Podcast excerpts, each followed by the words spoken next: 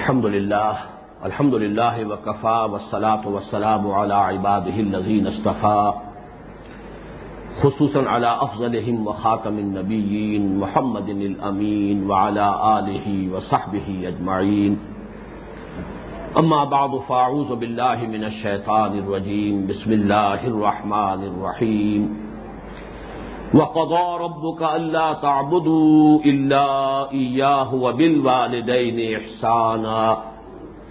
إما يبلغن عندك الكبر أحدهما أو كلاهما فلا تقل لهما أف ولا تنهرهما وقل لهما قولا كريما. واغفر لهما جناح الذل من الرحمة وقل رب ارحمهما كما ربياني صغيرا. ربكم اعلم بما في نفوسكم ان تكونوا صالحين فانه كان للاوابين غفورا. صدق الله العظيم. رب اشرح لي صدري ويسر لي امري واحلل عقدة من لساني يفقهوا قولي.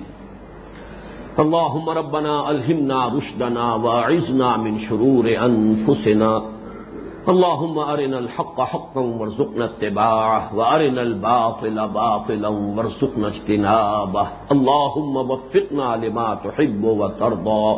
آمین یا رب العالمین. وقضى ربك الا تعبدوا الا اياه اور تیرے رب نے فیصلہ کر دیا ہے کہ مت بندگی کرو کسی کی سوائے اس کے.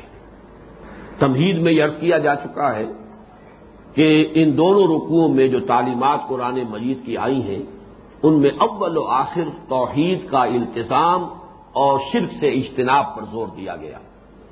معلوم ہوا کہ ہماری پوری معاشرتی زندگی، تمدنی زندگی، ریاستی سطح پر جو بھی اجتماعی نظام ہے، در حقیقت وہ توحید ہی کی بنیاد پر قائم ہے۔ یہ گویا کہ وہ فصیل ہے کہ پورا جو ہمارا تمدن ہے، وہ اس توحید ہی کی فصیل کے اندر اس کی آباد کاری ہے۔ یہاں جو انداز ہے وہ بہت نوٹ کرنے کے قابل قضا ربوں کا تیرے رب نے فیصلہ کر دیا۔ یہ جو وہ ہے کہ ڈسائڈڈ اس میں کوئی کوئی بات نہیں ہوگی، یہاں کوئی نرمی نہیں کی جائے گی، اس معاملے کے اندر کوئی گفتگو نہیں ہو سکتی۔ یہ تو وہ اصل الاصول ہے دین کا کہ جس میں کہیں کسی مداحنت کا کوئی سوال نہیں۔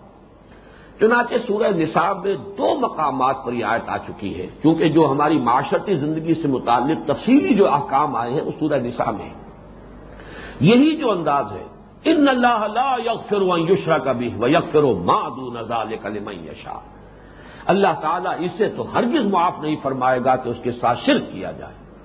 ہاں اس سے کم تر جس کے لیے چاہے گا، معاف فرما دے گا۔ کم تر گنا اس سے کم تر جو بھی خطائیں ہوں، جس کو چاہے گا، یہ بھی نہ سمجھو کہ یہ کوئی فری لائسنس ہے کہ اس کے علاوہ تمام گناہوں کے لیے گویا کہ یہاں پیشگی طور پر اللہ نے معافی کا اعلان کر دیا ہے، صرف یہ کہ امید دلائی گئی ہے۔ اللہ تعالیٰ اس سے کم تر گناہوں کو جس کے لیے چاہے گا بخش دے گا، لیکن شرک کو معاف نہیں کرے گا۔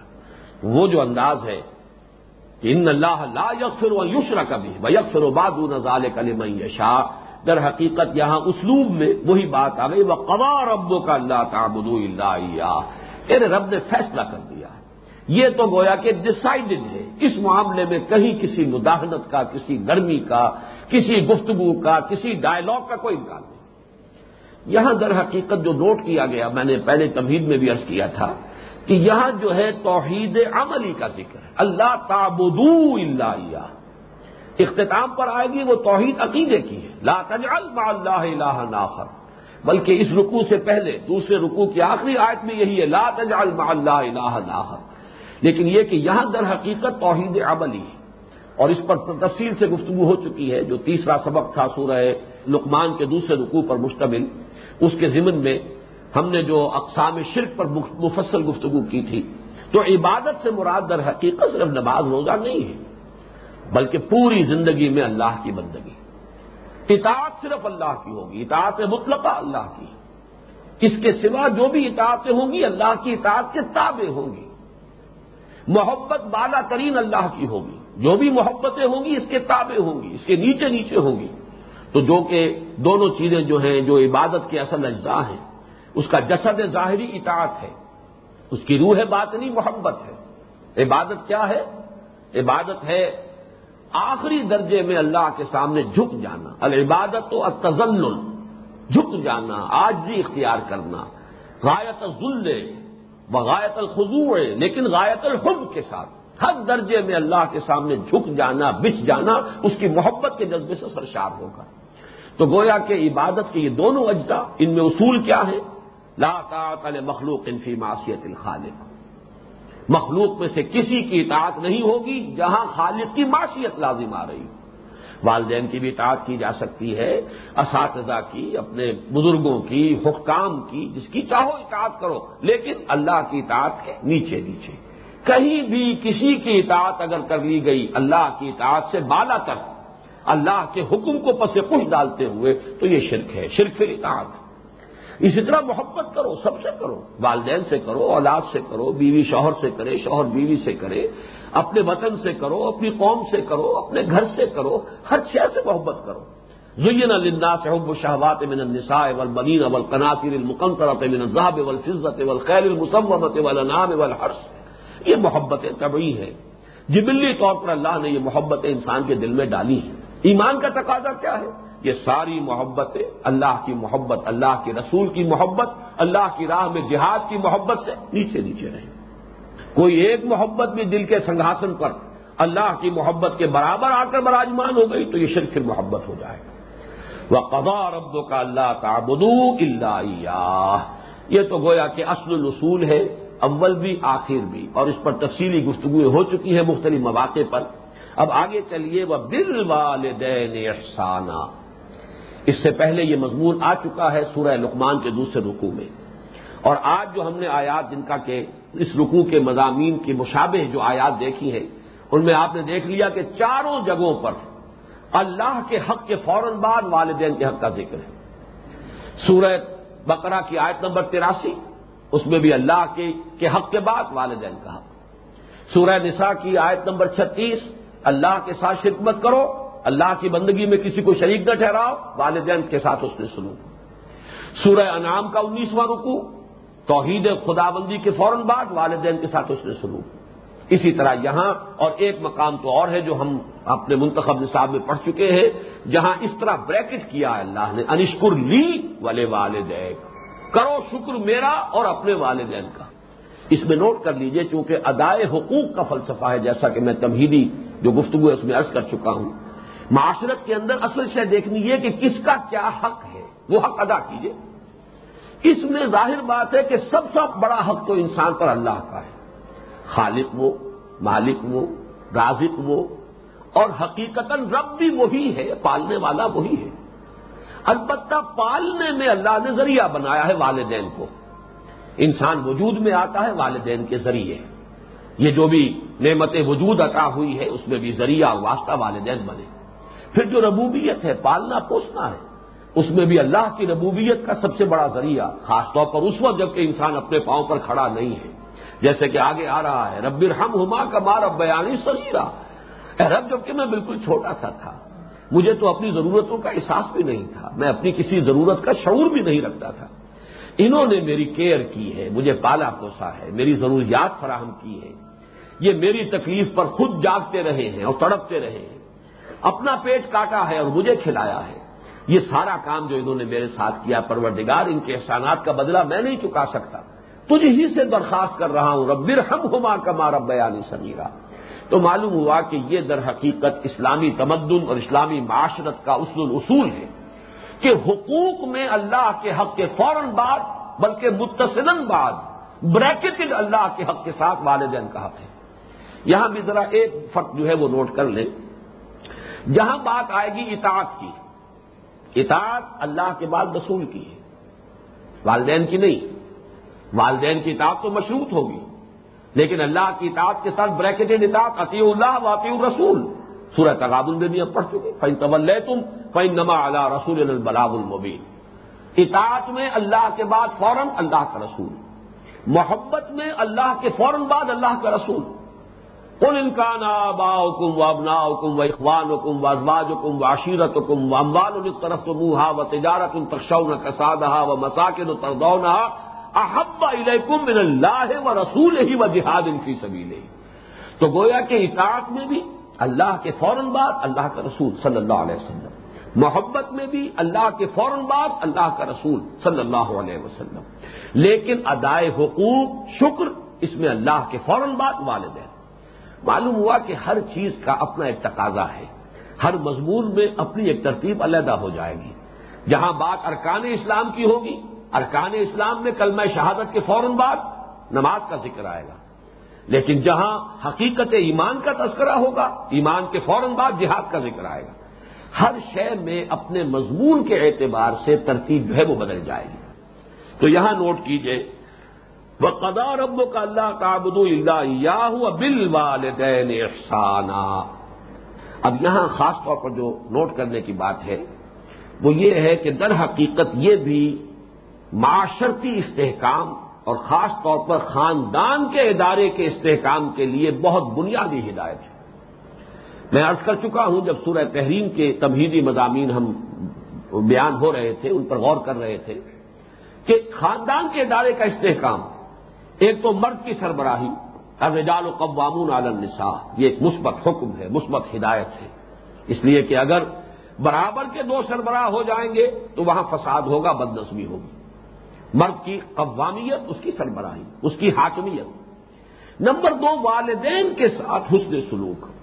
یہ جو تصور آج کی دنیا میں ہو چکا ہے اور جو خاندانی نظام کی چولیں ڈھیلی ہوئی ہیں، اس کا اصل سبب یہ ہے کہ والدین بھی اولاد کو اپنی لائبلٹی سمجھتے ہیں۔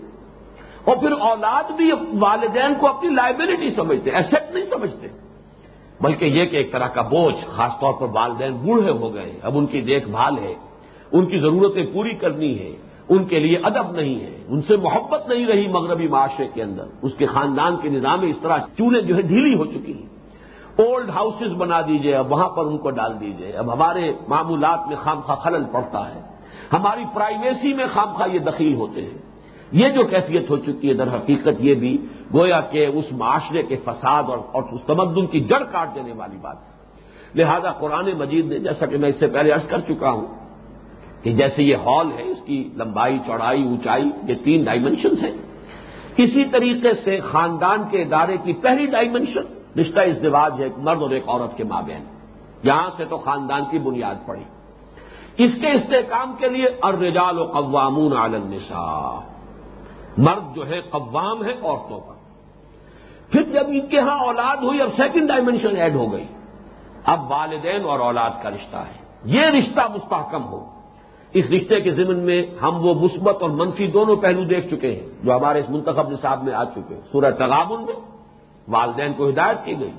ان نمی نزواج کم و اولاد کم ادوب القم فاخر ان نما اموال کم و اولاد کم فتنا ایک طرف تو خود محتاط رہو۔ ان کی محبت کی وجہ سے کہیں تم اپنی آکمت برباد نہ کر بیٹھنا۔ ان کے لیے جو بھی کرنا ہے، اچھے سے اچھا کرو، لیکن حلال کے دائرے کے اندر۔ اللہ کے حقوق کو، اللہ کی حدود کو قائم رکھتے ہوئے۔ دوسری طرف مثبت حکم دیا گیا، یا انفسکم واہلیکم نارا۔ اہل ایمان، اپنے گھر والوں کو، اہل عیال کو، اپنے آپ کو بھی، اپنے اہل عیال کو بھی آگ سے بچاؤ۔ یہ تمہارا مثبت فرض ہے، یہ تمہاری مثبت ذمہ داری ہے۔ تمہیں یہ فرض ادا کرنا ہے کہ ان کو اچھی ان کی تربیت ہو، ان کو اللہ کی طرف، اللہ کے دین کی طرف ان کی، ان کو رغبت دلاؤ تاکہ ان کی آکمت سنورے اور وہ آخرت میں جہنم کے عذاب سے بچ سکے۔ اب یہاں جو ہے در حقیقت یہ دوسری ڈائمنشن آ رہی ہے کہ اگر والدین کا ادب، ان کا احترام، معاشرے کے اندر یہ قدر موجود ہو، تو پھر والدین بھی اپنے آپ کو پورے طور پر انویسٹ کر دیں گے اولاد کے اندر۔ لیکن اگر عام طور پر یہ نظر آ رہا ہو کہ اولاد تو والدین کی پرواہ نہیں کرتی۔ تو والدین بھی پھر فکر کریں گے، اپنی کمائی میں سے کچھ بچا کر رکھے اپنے مستقبل کے لیے کچھ اہتمام کریں۔ وہ اپنے آپ کو پورے طور پر انویسٹ کرنے کے لیے تیار نہیں ہوں گے۔ اور جیسا کہ آج کل آپ مغرب میں دیکھ رہے ہیں، خاص عمر ہوئی ہے، لڑکے کو بھی گھر سے نکال دیا۔ جاؤ، کھاؤ، پیو، کماؤ۔ یہاں تک کہ لڑکیوں کو نکال دیتے جاؤ، اپنے پاؤں پر کھڑے ہو۔ اس لیے کہ اب ہمیں جو کچھ کمانا ہے، وہ اپنے مستقبل کے لیے، اپنے بڑھاپے کے لیے، اپنا بڑھاپا انشور کرنا ہے ہمیں۔ ہمیں اس کے لیے آسائشوں کا اہتمام کرنا ہے۔ ہم تمہیں اب اپنی لائبلٹی نہیں سمجھ سکتے۔ اللہ کا فضل و کرم ہے کہ ہمارے مشرقی معاشرے میں ابھی تک وہ اقدار موجود ہیں کہ والدین بھی اپنے آپ کو بالکل لیا انویسٹ کرتے ہیں اولاد میں، اعتماد کرتے ہیں۔ اس لیے کہ اولاد بھی بالعموم یہ شکل ابھی ہمارے معاشرے میں موجود ہے کہ بڑھاپے میں والدین کا سہارا بنتے ہیں اور ان کی خدمت کرنے کے لیے اپنی امکانی حد تک قبر بستہ رہتے ہیں۔ تو یہ بھی در حقیقت باہمی اعتماد خاندان کے ادارے کے استحکام کا ایک بہت بڑا ذریعہ ہے۔ وہ بات ہے جو یہاں تفصیل سے آ رہی ہے۔ وہ قدار ابد کا اللہ تعبد اللہ یا ہوا بل والدین افسانہ والدین کے ساتھ حسن سلوک۔ اور اس مقام پر، اس مضمون پر یہ مقام ذروۂ سنام ہے قرآن مجید کا۔ جتنی تاکید یہاں آئی ہے اور جتنے اسلوب کے ساتھ اس کو بیان کیا گیا ہے یہاں واقعہ یہ ہے کہ یہ ذروۂ سلام چوٹی ہے قرآن مجید کی اس موضوع پر۔ اما یبلغن ان دقل کے بارہ احد ہوما اور قلعہ ہوما اگر پہنچ ہی جائیں تمہارے پاس کیبر بڑا بڑی عمر کو، بڑھاپے کو احد ہوما ان دونوں میں سے کوئی ایک او کے ہوما یا وہ دونوں۔ فلا تک الحبا اف تو انہیں اف تک مت کہو۔ یہ اف کیا شے ہے؟ اف عربی زبان میں کہتے ہیں قابل نفرت شے کو جس سے گھن آتی ہو جیسے کہیں کوئی غلازت ہے یا کہیں پر کوئی یہ ناخون تراشے گئے ہیں، وہ کہیں پڑے ہوئے ہیں۔ ان سے، جن سے انسان کو کچھ جن سے آتی ہے۔ یہ ہے لفظ، اس کا مادہ جو ہے، حمزہ اور فا فا، اس کا مادہ یہ ہے۔ تو اف کہنا جو ہے، در حقیقت کچھ نفرت کا استحکار کا انداز۔ فلا تک الحما اف فن تو انہیں اف تک مت کہو۔ قرآن مجید میں یہ لفظ آیا ہے۔ ایک تو یہ کہ حضرت ابراہیم علیہ السلام نے کہا تھا، اف القم مما تعبدون بڑی نفرت اور حقارت کے ساتھ اپنی قوم سے خطاب کر کے کہا تھا، تمہارے لیے اور تمہارے معبودوں کے لیے تف ہے تم پر بھی اور تمہارے معبودوں پر بھی۔ یعنی یہ کہ میں ان سب سے بری ہوں اور میرا ان سے کوئی کسی قسم کا کوئی تعلق نہیں۔ انی وجہ تو وجہ علی فتر سماوات و لرد حریف وما من المشرقین اور یہی لفظ ایک مرتبہ آیا ہے سورہ احقاف کی آیت آیت نمبر سترہ میں، کہ جو ناخلف اولاد ہوتی ہے، وہ اپنے والدین سے جس طریقے سے مخاطب ہوتی ہے اف القما اطیدان کس کا، کیا آپ ڈھکوسنے کی باتیں کر رہے ہیں؟ کیا مجھے بتا رہے ہیں کہ میں جب مر جاؤں گا اور مٹی ہو کر مٹی میں مل جاؤں گا، پھر مجھے اٹھا لیا جائے گا؟ تو وہاں بھی لفظ اف آیا ہے۔ تو یہاں نوٹ کیجیے، فلا تق الحما اف انہیں اف تک نہ کسی معاملے میں کہیں انہیں یہ احساس ہو، اس کا اصل مفہوم سمجھیے، ان کے احساسات مجروح نہ ہو جائیں۔ یہ ہمیں کوئی اپنے اوپر بوجھ سمجھ رہے ہیں، یا یہ کہ ہم سے کسی درجے میں کوئی نفرت کر رہے ہیں۔ ہمیں اب کوئی بنظر استحکار دیکھ رہے ہیں، اولاد کی طرف سے یہ طرز عمل والدین کے لیے ظاہر بات ہے کہ نہایت ان کے جذبات کو مجروح کرنے والا ہوگا۔ فلا تق الحما افن ولا تنہر ہوما جھڑکو مت۔ یہ آگے بات مزید واضح ہو جائے گی۔ کبھی ایسا ہوتا ہے کہ بڑی عمر کو والدین پہنچ گئے ہیں، تو جیسے خود قرآن مجید میں سورہ حج میں بیان کیا گیا ارزل العمر ایک بڑی عمر ایسی بھی ہوتی ہے کہ وہ جس کو ارزل عمر کہا گیا ہے، اور اس میں کہ لا عالم امباد علم شیا انسان کے حافظے میں، ذہن میں، سوچ میں وہ ترقی معکوس شروع ہو جاتی ہے۔ بلکہ یہ کہ بچپن کی سی کچھ باتیں جو ہیں وہ عود کر آتی ہیں، لوٹ کر آ جاتی ہیں، وہی عادتیں، وہی خواہشات۔ اس ظاہر بات ہے کہ اس وقت والدین کی ہر بات نہیں مانی جا سکتی۔ ان کی کسی فرمائش کو رد بھی کر دینا پڑے گا۔ لیکن لا تنہر ہوما جھڑکو مت۔ بات جو ہے وہ کل لہما قولن کریما۔ بات کرو ان کے ساتھ نرمی کے ساتھ، ادب کے ساتھ، شائستگی کے ساتھ۔ کسی فرمائش کو اگر رد بھی کر دینا ہے تو جھڑکنے کے انداز میں نہیں، ڈانٹنے اور ڈپٹنے کے انداز میں نہیں۔ بلا تنہر ہوما و کل لہما قولن کریما اور ان سے بات کیا کرو، گفتگو کرو، ان کے سے مخاطب ہو تو بڑے ادب کے ساتھ، نرمی کے ساتھ، شائستگی کے ساتھ، تہذیب کے ساتھ ان کے مقام اور مرتبے کو ملحوظ رکھتے ہوئے۔ وقف لہما جناح ذل بن الرحمہ دیکھیے یہاں کتنے مختلف اسلوبوں سے بات لائی جا رہی ہے۔ ایک ہی بات ہے لیکن تکرار کے ساتھ، اعادے کے ساتھ اس کو لایا جا رہا ہے تاکہ اور بات واضح ہو جائے۔ وقف لہما جناح ذل اور اپنے بازوؤں کو جھکا کر رکھا کرو ان کے سامنے، جناح ذل من الرحمہ۔ اب ظلم بھی کہتے ہیں، کسی کے سامنے پست ہو جانا، کسی کے سامنے اپنے آپ کو بچھا دینا۔ پھر رحمت اور شفقت، یہ جو کیفیت ہے جذبات کے اندر، ان کے سامنے یہ رہو، تمہاری روش یہ ہو، تمہارا انداز یہ ہو۔ جیسے لفظ قنوت ہے قان تین اور قان تات اللہ کے فرما بردار، کھڑے ہونے میں بھی ایک انداز ہوتا ہے۔ ایک کسی کے سامنے آپ سینہ تان کر کھڑے ہیں، ایک کسی کے سامنے آپ ذرا جھکے ہوئے، اپنے شانوں کو جھکایا ہوا ہے، ہلکا سا خم آیا ہوا ہے۔ یہ انداز جو ہے، کھڑے ہونے کے فرق میں بھی انسان کی جو باطنی کیفیات اور احساسات ہیں، ان کا پورا انعکاس ہو جاتا ہے۔ اسی طریقے سے وقف لہما جناح ذل من الرحمہ یہی لفظ آیا ہے سورہ حجر میں حضور کے لیے، حضور سے فرمایا گیا، آ وقف جناح کلیل مومنین اے نبی، آپ اہل ایمان کے حق میں شفقت رحمت کے ساتھ اپنے کندھوں کو، اپنے بازوؤں کو جھکا کر رکھیے۔ اور اس میں گویا کہ ایک تصویر لفظی ہے کہ جیسے مرغی جو ہے وہ اپنے بچوں کو اپنے پروں تلے چھپا لیتی ہے۔ ذرا سا کہیں خطرہ محسوس ہوا، کوئی اندیشہ ہوا، تو چاہے وہ بلی آ رہی ہو، اسے لڑنے کو تیار ہو جائے گی مرغی اپنے بچوں کے لیے۔ ورنہ تو شاید بھاگے وہاں سے۔ لیکن بچوں کو بچانے کے لیے اپنے ان پروں کے نیچے چھپا کر اور وہ کھڑی ہو جائے گی۔ تو یہ انداز جو وقف جنا حقل المومنین اے نبی، آپ بھی اپنے کندھوں کو، اپنے بازوؤں کو شفقت کے ساتھ اب اہل ایمان کے سامنے جھکا کر رکھیے۔ وہ جب آئیں تو محسوس کریں آپ میں رحمت اور رافت اور شفقت۔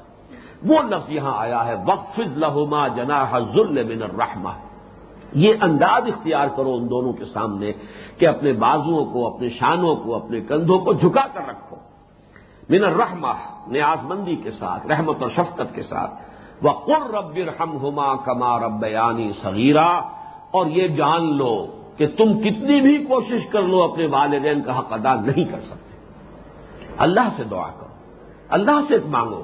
وقر رب رحم کہو، اے رب میرے ان پر رحم فرمائیو، کما رب بیانی صغیرہ جیسے کہ ان دونوں نے مجھے پالا پوسا تھا جبکہ میں چھوٹا سا تھا۔ یہ میں کئی مرتبہ کر چکا ہوں، یہ تربیت جو ہے باب تفریل سے، ربا یوربی تربیت اس میں اختلاف ہے کہ مادہ اس کا را با با ہے یا را با واؤ ہے، حرف علت جو ہے آخر میں۔ لیکن یہ کہ ایک رائے یہ بھی ہے کہ یہ دونوں ایک ہی مادے کی بدلی ہوئی شکلیں ہیں۔ اس بحث میں اس وقت میں تفصیل میں نہیں جانا چاہتا۔ مختلف مواقع پر یہ بات آ چکی ہے۔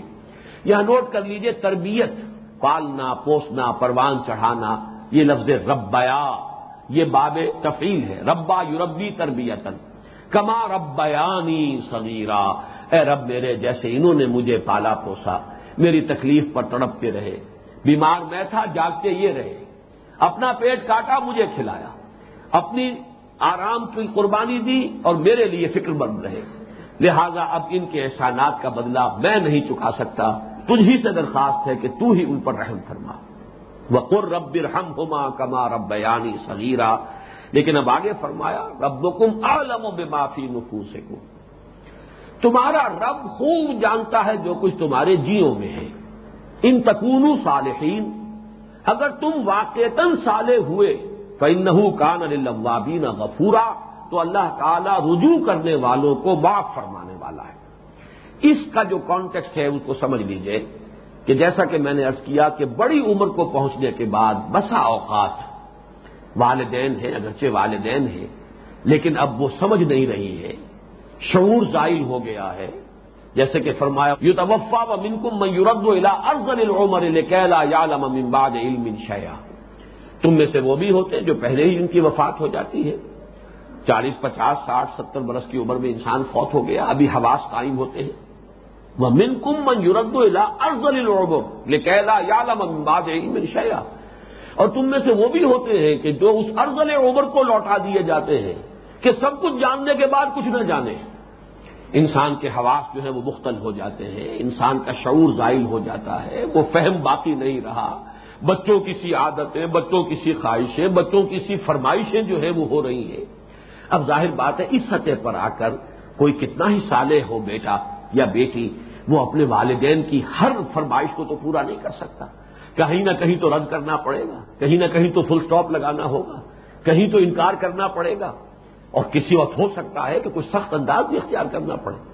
اگر فرض کیجیے کہ حواس بھی مختل ہو گئے ہو اگر کہیں کسی کا ذہنی توازن بھی بگڑ گیا ہو، تو کسی وقت سختی بھی کرنی پڑتی۔ ہے اس اعتبار سے یہ آیت بڑی اہم ہے۔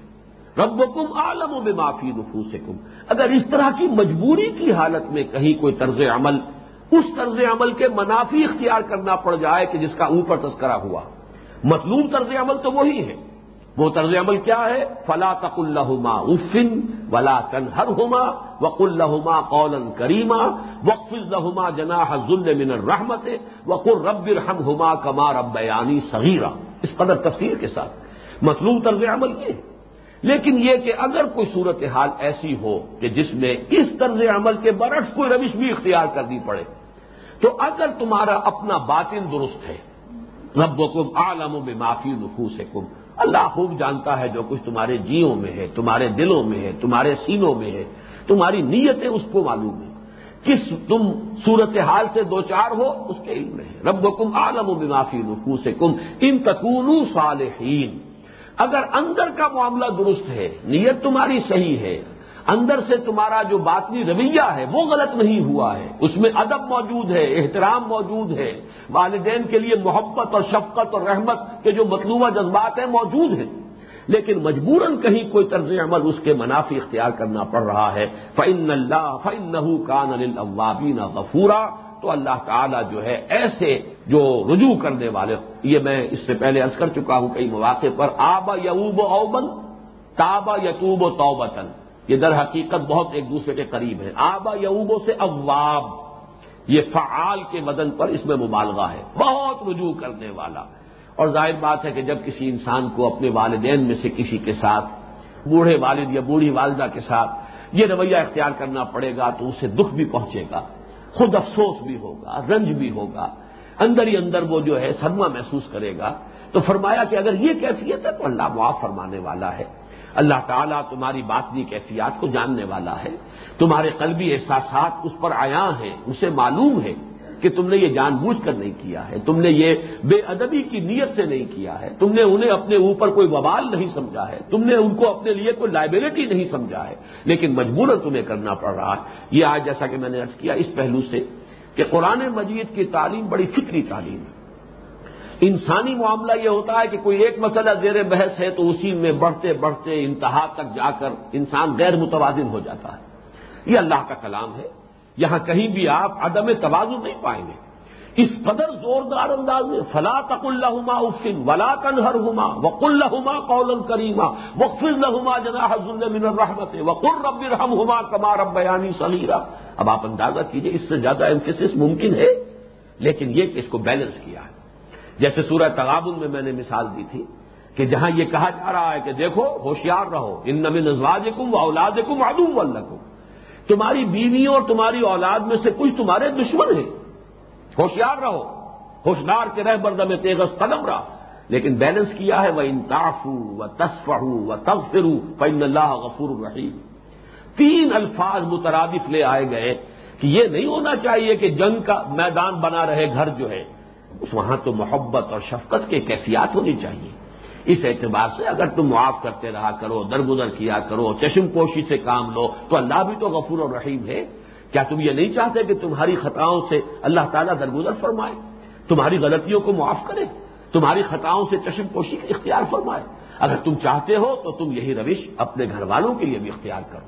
لیکن خود چوکس رہو، چوکنے رہو۔ کہیں ایسا نہ ہو کہ تم جو ہے غفلت میں ہو اور بیویوں اور اولاد کی محبت ان سے کوئی غلط کام کرا لے۔ کہیں اللہ کی حدود توڑوا لے، اس سے تجاوز کروا لے۔ تو یہ ایک بیلنس۔ یا یو الزین آمن ان نزواج کم و اولاد کم ادوم القم فاضر و انتاف و تصف و تغفر فن اللہ غفور الرحیم اسی کے ایک مثال یہ دیر میں رکھیے۔ فلا تق اللہ ولا کنہر ہوما وق الحما قول کریما وقف الحما جنا حضل من الرحمت وقر رب رحم ہما کما رب بیانی صغیرہ لیکن رب کم عالم و بمافی نفوس کم ان تکون صالحین فعن نہ کان الوابین غفورا یہاں میں چاہتا ہوں کہ چند حدیثیں بھی اگرچہ اس سے پہلے بھی آ چکی ہیں لیکن پھر میں آپ کے سامنے لے آؤں یہ تو ہم اس سے پہلے تمہیدی مضامین میں دیکھ چکے ہیں کہ والدین کا کے ساتھ یہ حسن سلوک سورہ بقرہ میں بھی آیا، سورہ نساء میں بھی آیا، اس کے علاوہ سورہ انعام میں بھی آیا، سورہ لقمان میں بھی آیا، اور حسن سلوک کا معاملہ اور ادائے حقوق کے معاملے میں اللہ کے ساتھ بریکٹڈ ہے والدین۔ اب یہاں حدیث سن لیجیے ان عبداللہ ابن مسعود رضی اللہ تعالی عنہ، حضرت عبداللہ ابن مسعود سے مروی ہے۔ سالت النبی صلی اللہ علیہ وسلم العمل احب اللہ تعالی؟ حضرت عبداللہ ابن مسعود فرماتے ہیں کہ میں نے نبی اکرم صلی اللہ علیہ وسلم سے سوال کیا کہ اللہ کے رسول یہ بتائیے کہ اللہ کے نزدیک سب سے زیادہ محبوب عمل کون سا ہے؟ اعلی سلاد والا وقت اس سوال کا پہلا جواب جو حضور نے دیا وہ یہ تھا، نماز وقت پر۔ اس میں تاخیر نہ ہو، وقت کے پر، وقت پر نماز ادا کی جائے۔ کل تو سما انہوں نے پھر یہ عرض کیا کہ حضور، پھر اس کے بعد دوسرا کون سا عمل ہے؟ کالا بر الوالدین والدین۔ کے ساتھ حسن سلوک، ان کی خدمت، ان کی بھلائی کے لیے، ان کے لیے کوشاں رہنا، ان کی خدمت میں لگے رہنا، یہ گویا کہ نماز کے بعد، یہ بھی بالکل وہی بات ہو گئی کہ اللہ کے حق کے بعد والدین کا حق۔ کل تو سم آئیو تیسری بات پھر پوچھی سم آئیو پھر کون سا؟ فرمایا، الجہاد فی سبیل اللہ اللہ کی راہ میں جہاد۔ اور یہاں جہاد سے مراد ہے وہ قتال۔ اللہ کی راہ میں قتال۔ اس لیے کہ ایک جہاد تو وہ جو ہر حال میں ہو رہا ہوتا ہے۔ وہ جہاد نفس کے خلاف ہے، وہ جہاد دعوت و تبلیغ کا جہاد ہے۔ وہ تو جہاد جو ہے ہر وقت انسان کے سانس کے ساتھ لگا ہوا ہے۔ لیکن یہ کہ ایک جہاد وہ ہے جس کے لیے گھر بار کو چھوڑ کر آدمی نکلتا ہے، جان ہتیلی پر رکھ کر نکلتا ہے۔ اس میں متعدد احادیث میں آیا ہے کہ حضور بعض ایسے صحابہ کو روک دیتے تھے۔ کہ جن کے والدین کا اگر وہ بوڑھے ہیں تو کوئی ان کا اگر خدمت گزار نہیں ہے، کوئی دیکھ بھال کرنے والا نہیں ہے، تو ان کو مستثنا کر دیتے تھے کہ تمہارے لیے اس سے کہیں زیادہ بہتر ہے کہ تم اپنے والدین کی خدمت کرو۔ اس لیے کہ یہاں پر بھی آپ نے دیکھا کہ وہ جہاد وہ جو ہے، وہ بر الوالدین کے بعد لایا گیا ہے۔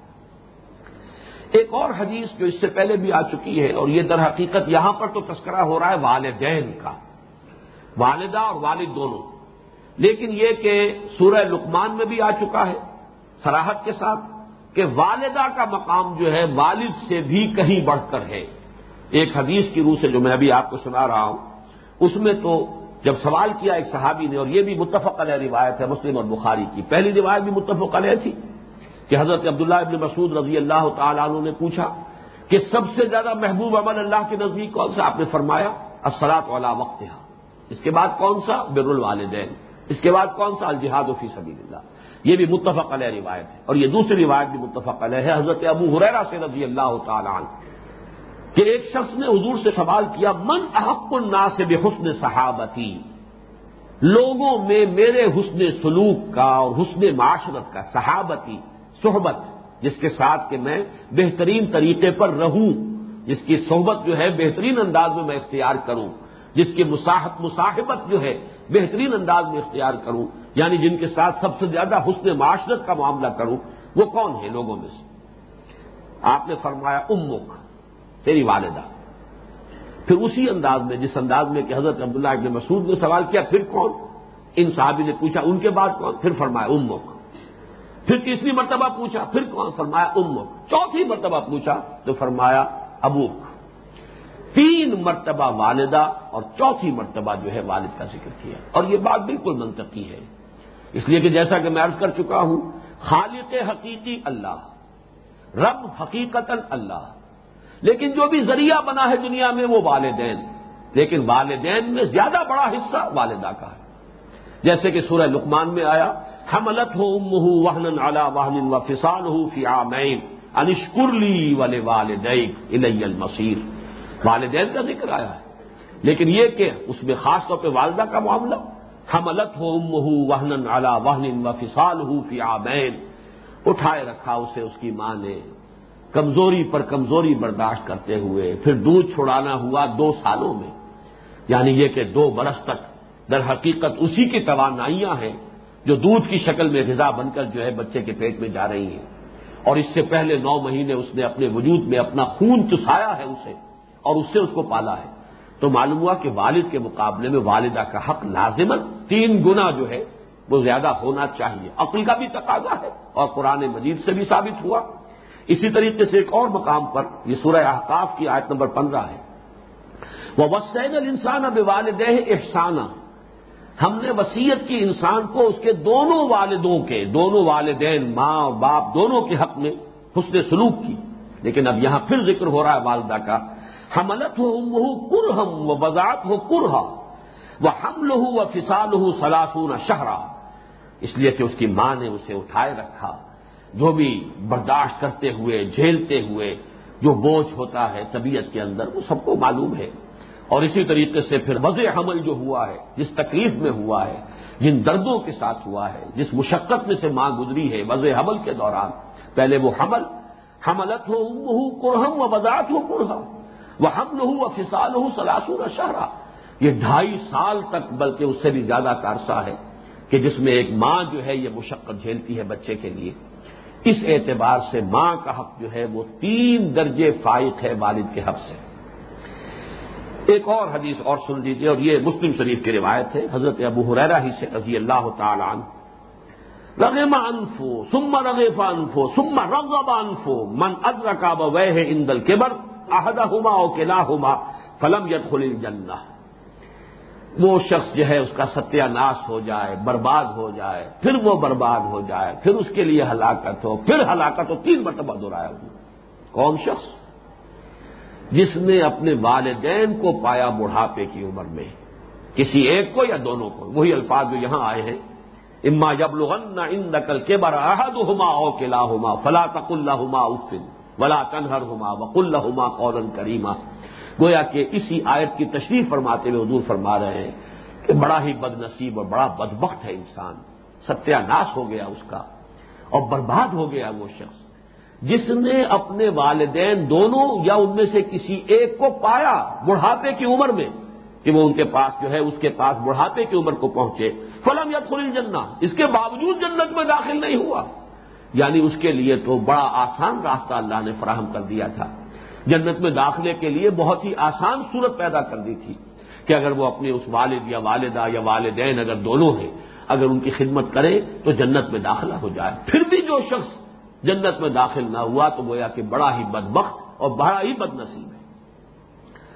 تو فرمایا وقدا رب کا اللہ تعبد اللہ بل والدین افسانہ اما یب لغن عندکل کے برا احد ہما او کلا ہما فلا تق الحما افم ولا تنہر ہما وق الحما قول کریما وقف الحما جنا حضل من الرحمت وقر رب الحم ہما کما رب بیانی صغیرہ رب کم عالم و معافی نفوس کم ان تکون صالحین فن کان الاوابین غفورا اب چونکہ ادائے حقوق کا مسئلہ چل رہا ہے، لہذا اس کے بعد دیکھیے وہی لفظ آ رہا ہے وہ آتے زل قربا حق ول مسکینہ وبن سبیل ولا تبذر تبزیرا ان المبذرین کان و اخوان شیاطین و کان شیطان رب ہی کفورا اور ادا کرو قرابت دار کو اس کا حق۔ سب سے پہلے تو یہاں لفظ حق جو ہے قابل غور ہے۔ اس سے پہلے آ چکا ہے سورہ معارج میں بھی۔ فی اموالہم حق معلوم لسائل والمحروم۔ یہ حق ہے۔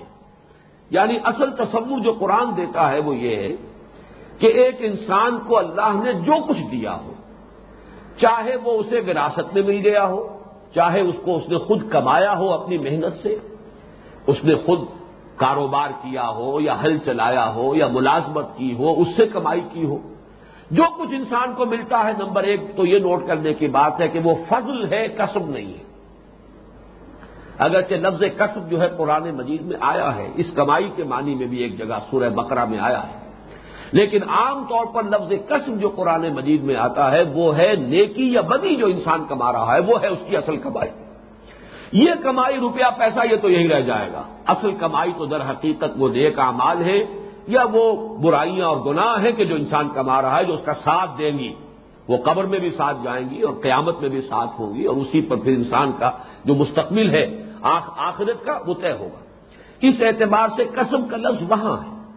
جو بھی اللہ یہاں دیتا ہے، ذریعہ کچھ بھی ہے، چاہے آپ نے کمائی کی ہے، آپ نے دکانداری کی ہے، آپ نے تجارت کی ہے، آپ نے محنت کی ہے، آپ نے ہل چلایا ہے، جو مل جائے اسے فضل سمجھیے۔ فضل اس شے کو کہتے ہیں جو بغیر استحقاق کے مل رہی ہو۔ نمبر دو یہ، اس فضل میں سے تمہارا جائز حق صرف اتنا ہے جو تمہاری ضروریات کو پورا کر دے۔ اس سے زائد جو کچھ ہے وہ دوسروں کا حق ہے۔ اس لفظ حق کو یہاں نوٹ کیجیے یہ ہے در حقیقت کے جو اسلامی معاشرے میں، اس کے اقتصادی نظام کے ضمن میں اہم ترین نقطہ ہے۔ یہ تمہارا حق ہے ہی نہیں۔ یہ جو فاضل ہے تمہارے پاس، قدر فاضل جو سرپلس ہے، یہ تمہارا ہے ہی نہیں۔ یہ دوسروں کا حق ہے۔ اللہ نے تمہارے مال میں رکھ کر تمہیں آزمایا ہے کہ تم اصل حقداروں کو یہ حق پہنچا کر حق بحقدار رسید اور فارغ ہو جاؤ تو کامیاب ہو جاؤ گے۔ اور اگر اس کو سمیٹ کر رکھو گے، اسے کھتے بھرو گے، اس کو جمع کرو گے، اس کو اپنے لیے دولت کا بار بناؤ گے، تو گویا کہ تم نے اپنے اپنا جو اپنی آکمت ہے اس کو برباد کر دیا۔ یہ سلون کا مادہ یوں سے کون کو اے نبی، یہ پوچھتے ہیں کہ کتنا خرچ کریں؟ کہاں تک خرچ کریں؟ انفاق پر اتنا زور، بار بار سو کتنا خرچ کریں؟ اور کہہ دیجیے، جو بھی تمہاری ضرورت سے زائد ہے، دے ڈالو۔ اس لیے کہ در حقیقت جو ضرورت سے زائد ہے، چاہے وہ قانون تمہاری ملکیت ہے، تم نے کمایا۔ تم نے اس کے لیے محنت کی ہے۔ قانون یہ تمہاری ملکیت ہے۔ اخلاقاً یہ حق ہے ان کا جو محروم ہے۔ وفی اموال حق معلوم السائل والمعروم یہ حق ہے۔ اصل میں جب بھی انسان کو خیرات دیتا ہے، کسی کی مدد کرتا ہے، تو جو احساس اس میں برتری کا پیدا ہوتا ہے۔ اس کی نفی ہوتی ہے اسی سے کہ انسان یہ سمجھے کہ یہ تو اس کا حق تھا۔ مجھے تو اللہ نے صرف اس کا امین بنا کر آزمایا تھا۔ لہذا اس لفظ کو یہاں نوٹ کیجیے۔ وہ آتے زل قربا حق کا قرابت داروں کو ان کا حق ادا کرو۔ ول مسکینہ اور محتاج کو وہ اپنا سبیل اور مسافر کو، ولا تبذر تبزیرا اب یہ در حقیقت ادائے حقوق کی بالکل برعکس کیفیت کیا ہے؟ دولت اگر انسان جمع کرتا تو کس لیے کرتا ہے؟ یا تو عیاشی کرے گا، اسراف کرے گا، یا تبزیر کرے گا۔ اسراف اور تبزیر میں فرق کیا ہے؟ اسراف کا لفظ آ چکا ہے سورہ لقمان میں ولزین ادا انفقو لم یوسرفو و لم یکترو و کان بے نزال کا قوامہ وہ لوگ کہ جب خرچ کرتے ہیں تو نہ تو اسراف سے کام لیتے ہیں، نہ بخل سے کام لیتے ہیں، بلکہ بین بین ایک روش اختیار کرتے ہیں۔ اسراف یہ ہے کہ ایک ضرورت میں، جائز ضرورت میں ضروری حد سے زیادہ خرچ کیا جائے۔ انسان کی غذا ضرورت ہے، خوراک اس کی ضرورت ہے لیکن اب یہ کئی کئی کورسز کے ڈنرس کئی کئی ڈشز تیار ہو رہی ہے ٹیبل بھری ہوئی ہے، یہ اسراف ہے۔ لباس انسان کی ضرورت ہے، لیکن وارڈ روب کے وارڈ روب بھرے ہوئے ہیں۔ یہ اسراف ہے۔ ضرورت جائز ہے۔ اپنے بدن کو ڈھانپنے کے لیے کپڑا آپ کو چاہیے۔ لیکن ضرورت سے زائد یہ اسراف ہے۔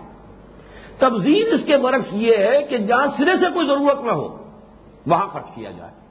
اور یہ ہوتا ہے نام کے لیے، نمود کے لیے، اپنی دولت مندی کا مظاہرہ کرنے کے لیے۔ یہ تبدیل ہے۔ اور اس کا لفظ جو ہے بنیادی طور پر بنا ہے بزر سے۔ بزر کہتے ہیں بیج بکھیرنے کو۔ یہ جو بارانی علاقے ہوتے ہیں، ان میں اس طریقے سے زیادہ وہ ہل چلانے کا اور خاص طور پر ریگستانی علاقوں میں وہ اہتمام نہیں ہوتا۔ بلکہ یہ کہ جا کر بیج بکھیر آتے ہیں، تھل کے علاقے میں میں نے خود دیکھا اپنی آنکھوں سے۔ کوئی چھیٹا پڑ گیا تو بس وہ چنے کی فصل ہو گئی، نہیں تو ٹھیک ہے، وہ تو بیج بھی لائے ہو گیا۔ تو یہ جو لفظ ہے، وہاں سے یہ لیا گیا ہے، پھینک دینا، بکھیر دینا، کسی چیز کو لٹا دینا۔ بلا تبزر تبزیرہ خام خواہ فضول خرچ کرنا یہ تبزیر ہے۔ جہاں ضرورت ہو، وہاں ضرورت سے زائد خرچ کرنا اسراف ہے۔ وہ بھی بری شے ہے۔ وہ بھی قابل مذمت ہے۔ اس سے بھی روکا گیا کلو وشربو ولا تس کھاؤ، پیو۔ لیکن اسراف سے کام نہ لو۔ جو بھی جائز ضرورت ہے، اس کو جائز حد تک پورا کرو۔ لیکن تبزیر اپنی دولت کے مظاہرے کے لیے، لوگوں پر بھونس جمانے کے لیے مال لگانا۔ بچی کی شادی ہے، اب اس کے لیے جو بھی کچھ ہو رہا ہے، جشن ہے، دھوم مچی ہوئی ہے۔ پوری کوٹھی جو ہے بقع نور بنی ہوئی ہے۔ یہ جو جو شکلیں اختیار کی جاتی، یہ تبزیر ہے۔ یہ اپنی دولت کا مظاہرہ ہے۔ یہی وجہ ہے کہ فرمایا گیا، ولا تبزر تبزیرا ایک تو نوٹ کیجیے کہ اگر تبزیر کرے گا تو ادائے حقوق نہیں کرے گا۔ اس لیے کہ ادائے حقوق کے یہ برس کیفیت ہے۔ دولت آپ نے جمع کی، اب جمع کر کے اپنی دولت مندی کے مظاہرے کے لیے آپ یہ فضول خرچی کر رہے ہیں اور تبزیر سے کام لے رہے ہیں۔ یہ دونوں ایک دوسرے کی نقیز ہے ایک دوسرے کی ضد ہے اور دوسرے یہ کہ یہاں فرمایا ہے کہ ان المبذرین کانو اخوان شیاطین یہ جو فضول خرچی کرنے والے ہیں، نام اور نمود کے لیے دولت سرو کرنے والے لوگ ہیں، یہ شیطانوں کے بھائی ہیں۔ وکان شیطان رب ہی کپورا اور شیطان اپنے رب کا بڑا ناشکرا تھا۔